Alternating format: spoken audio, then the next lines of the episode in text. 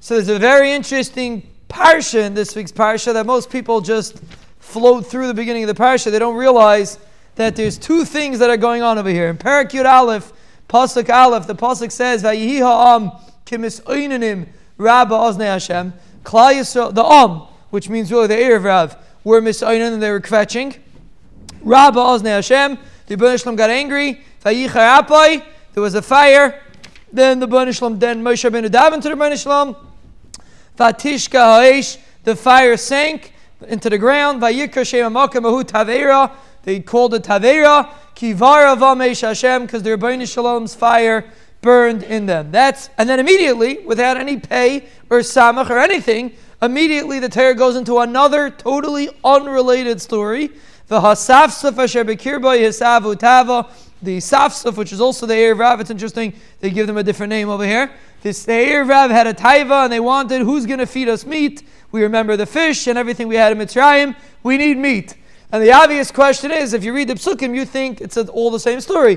You had him, and then I don't know something interesting happened in the middle, and then you have the hisafsaf that had a taiva. But really, it's two totally unrelated incidents. One is that they stopped were kvetching. They were kvetching that they were traveling so much. Rashi says it's not clear in the pasuk what they were kvetching about. And then it's a totally unrelated story. They had a taiva, they wanted basar, and then the whole story with the with the with the misavim, how they died with the with the with the um, with the Slav. That was the next story. It had nothing to do with the first story. Why are these two stories put together and there's a stark welcome to make a mistake and think that it's the same story?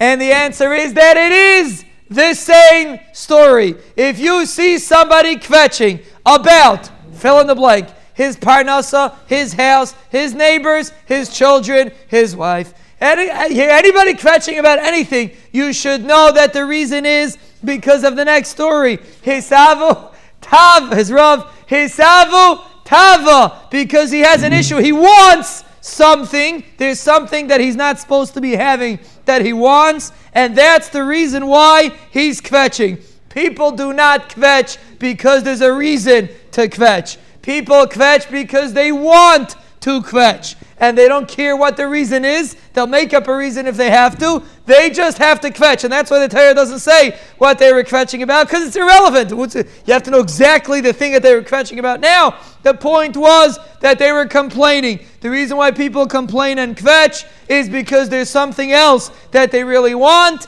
and they can't get it for whatever reason, or it's something that's assur, or whatever it is, and therefore they kvetch about every other thing that they meet. And we have to remember that Rabbi say a positive person is happy even if there's nothing to be happy about. I was by Rab Nachum Kain this week, and someone came over to him and asked him, How can I be happy? The Rav said I should be happy. How can I be happy? So that he told him, You tell me how you cannot be happy, and I'll tell you how you can be happy. That's our attitude in life. You tell me how you cannot be happy. If a person focuses on being positive, he'll be positive even if there's nothing to be positive about. Because really, there's everything to be positive about. And a person that wants to be negative, Rahman al will be negative even if there's nothing to be negative about. That's what this pasuk is teaching us. And what happens? The Ribono Shel Olam Rachmal sends a fire. Rachmal if a person kvetches, the Ribono Shel Olam gives him what to kvetch about. We should talk about zayche that no matter what the situation is, we should always look at it in a positive light. And when a person looks at it